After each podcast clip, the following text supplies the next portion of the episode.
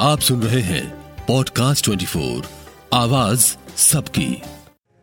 यह पॉडकास्ट है nature centric development या प्रकृति केंद्रित विकास पर।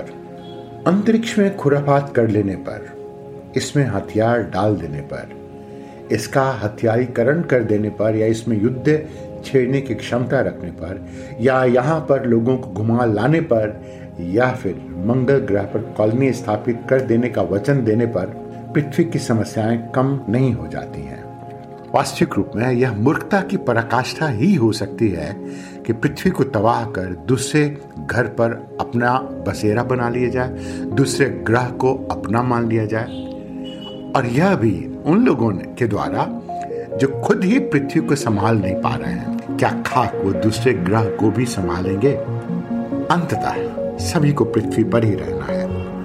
यहाँ पर ही प्रकृति है। उसी के साथ रहना है और विकास भी उसी प्रकृति के साथ करना पड़ेगा, उसी के अनुकूल रहना भी पड़ेगा। यही प्रकृति केंद्रित विकास है और विकास अब किसी भी देश, किसी भी महादेश के विकास और उसकी धारणीता उसके सतत विकास का संबल बनता है। यह विकास अब आने वाले समय में कभी भी एक देश के भीतर सीमित नहीं रह सकता है।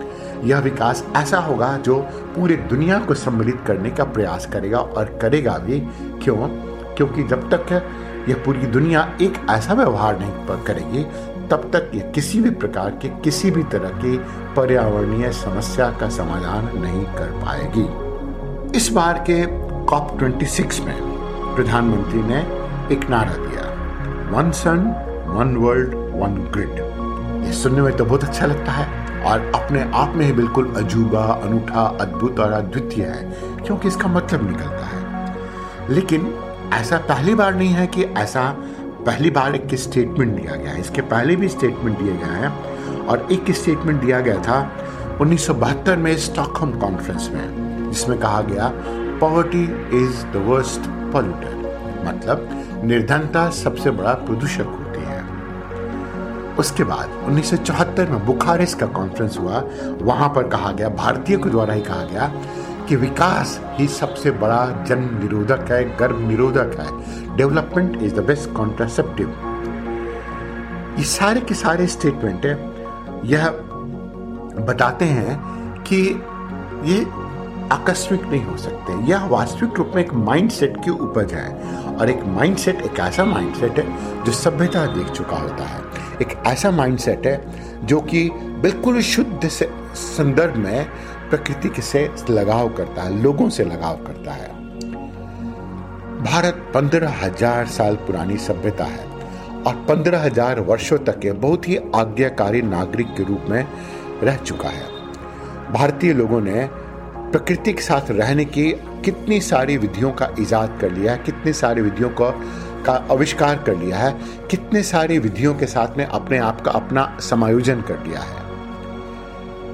जैसे, आप देखिए कि भारतीय स्थानीय जल संभरण विधि मतलब वाटर हार्वेस्टिंग टेक्निक का यूज़ किया करते थे। जैसे, बिहार में आहर और पाइन हुआ करते थे, राजस्थान में जोहर, फिर पर्वतीय क्षेत्र में जिंग, थिंगल और अलग अलग स्थान पर, लद्दाख में अलग, कश्मीर में अलग है गुजरात में अलग, सभी अलग अलग स्थान पर अलग अलग नाम हुआ करते थे।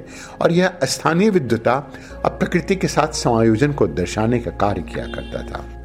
दूसरा, हमने अपनी नदियों का आदर करना शुरू किया और नदियाँ हमारे आदर का प्रतीक हुआ करती थी। और यह आदर का स्वरूप किस रूप में दिखता है? जैसे गंगा को हम लोगों ने माता कहा, यमुना को हमने यमुना जी कहा और सारे नदियों को आदर स्वरूप हमने उन्हें महिलाओं का नाम दिया, स्त्रियों का नाम दिया, सिर्फ़ दामोदर और ब्रह्मपुत्र को छोड़कर। पेड़ों का भी हम लोगों ने उतना ही आदर किया और पेड़ों को जहाँ जहाँ भी उन वृक्षों की बहुतायत हुआ करती थी, उन वृक्षों का आदर करने के लिए, उनकी पूजा करने के लिए, उसी रूप में हम लोगों ने नाम भी दे दिया। जैसे चंपारण, चंपा अरण्य, चंपा के वृक्षों के द्वारा बना। वैशाली तो साल, जहाँ पर साल वृक्षों की बहुतायत है। और इसके अलावा, जहाँ पर भी साल का उपयोग किया जाता था अच्छी खासी मात्रा में तो गौशाला, पाठशाला, इन शब्दों का उपयोग किया गया। इतना ही नहीं जिन जिन स्थानों पर हम लोगों ने अपने घर बनाए, सभी घर के कंस्ट्रक्शन में, सभी घर के निर्माण में, जो सामग्री लगी, चाहे वो बाँस हो, चाहे वो घास हो, चाहे तो वह थैच भी हो किसी प्रकार का, या वह किसी प्रकार की लग्गी लगी हुई हो, या कपड़े लगे हुए हों उस स्थान पर, सभी के सभी के विशेषता कुछ अलग हुआ करती थी। कुछ कुछ स्थानों पर घरों को ऐसे बनाया गया कि वह जैसे ही बाढ़ आए, वह तैरना शुरू कर दे। और कुछ कुछ स्थान पर, जैसे सिक्किम में, घरों का निर्माण इस रूप में किया गया कि वह सात से आठ रिश्तर स्केल पर भी अपने आप को झेल सके, अपने आप को बरकरार रख सके। जितने भी नाम हम लोगों ने उपयोग किए, वो सारे नामों का अर्थ प्रतीकात्मक हुआ करता था। जैसे, यहाँ पर हम लोगों ने उपयोग किया, डिजास्टर या आपदा जितनी भी हुआ करती थी, आपदा को हम लोगों ने इस रूप में देखा, इस रूप में समझा कि वह आपदा जितने भी हमारे गलतियाँ थी, जितने भी हमारे मिस्टेक्स थे, जितने भी हमारे पाप थे, सबको एक जगह वाइप आउट करने का एक हिस्सा हुआ करता था। आपदाओं का महत्व हुआ करता था, जिसको कहते हैं कि all our sins are washed तो प्रकृति जो हमारे पास में हुआ करती थी, वह प्रकृति आदर के योग्य हुआ करती थी। वह प्रकृति पूजा के योग्य हुआ करती थी। वह प्रकृति डरने के लिए हुआ करती कि आप प्रकृति से स्व, से श्रेष्ठ नहीं है। प्रकृति को आप जज नहीं कर सकते। जिस तरह से जज करना हम लोगों ने अब शुरू कर दिया है।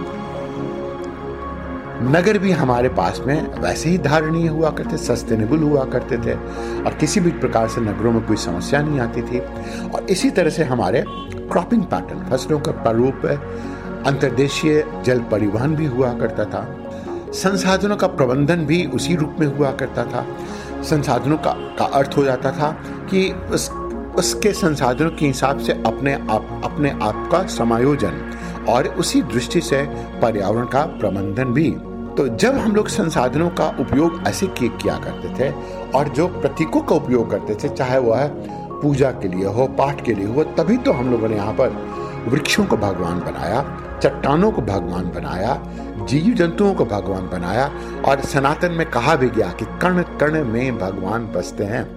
तो 32 लाख भगवान इसी कारण से नहीं थे मतलब कि जिससे मनुष्य को को फ़ायदा होता हो, जिसके कारण मनुष्य अभ्यस्त होता हो पृथ्वी पर रहने के लिए, वह उसके लिए भगवान के स्वरूप ही है। ऐसा नहीं है कि उनकी सबकी शक्ल सूरत हुआ करती थी और उनके लिए एक फ़ोटो बनाकर पूजा पाठ करना पड़ता था। पूजा का अर्थ ही ये होता है कि जिसका, जिसके आप सम्मान दें और अच्छी खासी मात्रा में सम्मान दें। तो जब हम लोगों ने अपने संसाधनों का विकेंद्रीकृत रूप से उपयोग करना प्रारंभ किया तो अलग अलग स्थानों के बीच में जो संसर्ग हुआ करता था, वो संसर्ग थोड़ा समाप्त हुआ अच्छा अब समाप्त होने पर क्या हुआ? मतलब कि यहाँ के समान वहाँ नहीं, वहाँ के समान वहाँ नहीं। तो इससे क्या हुआ कि जिस स्थान पर जो लोग कुछ उत्पादन कर पाया करते थे, उसी स्थान पर वह उत्पादन भी करते थे और उनका स्पेशलाइजेशन भी प्रारंभ हो गया। और इस स्पेशलाइजेशन की वजह से वहाँ पर अलग अलग उभर कर वहाँ पर कपड़े भी आए उस स्थान पर फ़ैशन भी आया, क्ले बिल्डिंग भी आए वहाँ पर वहाँ पर आर्ट और क्राफ्ट भी आया, वहाँ की पेंटिंग भी आई, वहाँ का डांस ड्रामा भी आया, और इसी से हमारी विविधता भी बनी। यही हमारी विविधता है, और ये विविधता प्रकृति केंद्रित विकास का वास्तविक स्वरूप है। सुनते रहिए पॉडकास्ट 24 को, आवाज़ सबकी।